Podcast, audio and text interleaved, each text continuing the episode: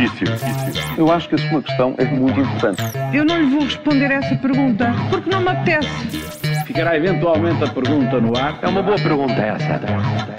Começa agora o Ainda Bem que faz essa pergunta da Rádio Observador. Júlio Magalhães, esta quarta-feira falamos de casos de justiça que duram e duram e duram, ainda ao Campeonato do Mundo, mas começamos pelas datas festivas que se aproximam. É isso, vamos passar o Natal e o fim de ano a ouvir falar outra vez das urgências da obstetrícia. Hum, são vários os alertas para o que aí pode vir. Não faltam alertas e queixas. Uh, falta de médicos, incapacidade para ter as urgências da obstetrícia abertas. Adivinha-se o caos para uma semana entre o Natal e a passagem de ano, porque os agentes de saúde também têm férias folgas e direitos. E não há, eh, não há, como dizia, lençol para tudo. Tapa-se de um lado, destapa-se do outro. O Ministro da Saúde anda em sucessivas reuniões, ontem com autarcas Palmela, Setúbal e Santarém, mas há outras frentes no país. É possível que voltemos neste fim de semana, neste final do ano, digo, às horas intermináveis de reportagens, diretos e queixas sobre as urgências obstétricas. Afinal, depois do caos de há uns meses, nada ficou resolvido com a antiga Ministra da Saúde e a lição também não foi aprendida. Será que vamos ter o primeiro bebê do ano? e onde, não é? e onde? Uh, Júlio, e o, o, caso do acidente com o carro do ex-ministro Eduardo Cabrita uh, na A6 não tem fim?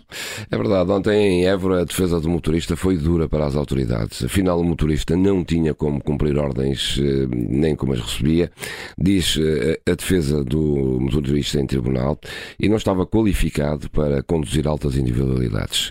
As ordens são documento uh, de segurança da PSP e o motorista cumpre apenas ordens e, e a menos que tenha e, e, a menos tenha tido formação e por isso uh, devido à uh, competência para tomar decisões enquanto conduz um alto membro do Estado não podia de maneira nenhuma assumir essa responsabilidade. Marco Pontes, ao que parece, várias vezes pediu para fazer essa formação, mas mas esse pedido foi sempre sendo protelado.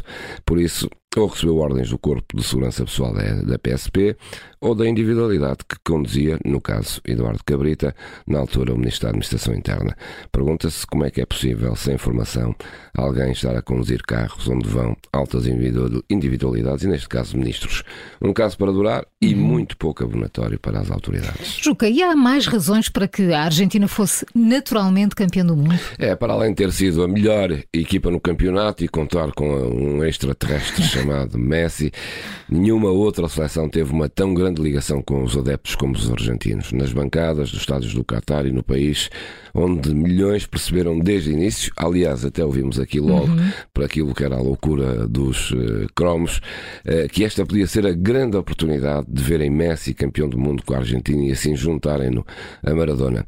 A recepção de ontem em Buenos Aires foi bem o exemplo de todo um povo que a viver debaixo de uma nova, de uma enorme crise social e económica, viu no futebol e na seleção uma luz para poderem sorrir e sentirem-se felizes. E ao contrário do que acontece com outros países, a política e os políticos ficaram de fora destas consagrações. O título é mesmo da seleção. Não sei a quem povo. te referes. Pois. assim de repente, Júlio Magalhães. É um exercício para amanhã toda. Exatamente. Júlio, e as perguntas que marcam a atualidade. Amanhã a nova edição é sempre a seguir ao Jornal das Sete. A questão é difícil. Eu acho que a sua questão é muito importante. Eu não lhe vou responder essa pergunta porque não me apetece. Ficará eventualmente a pergunta no ar. É uma boa pergunta essa.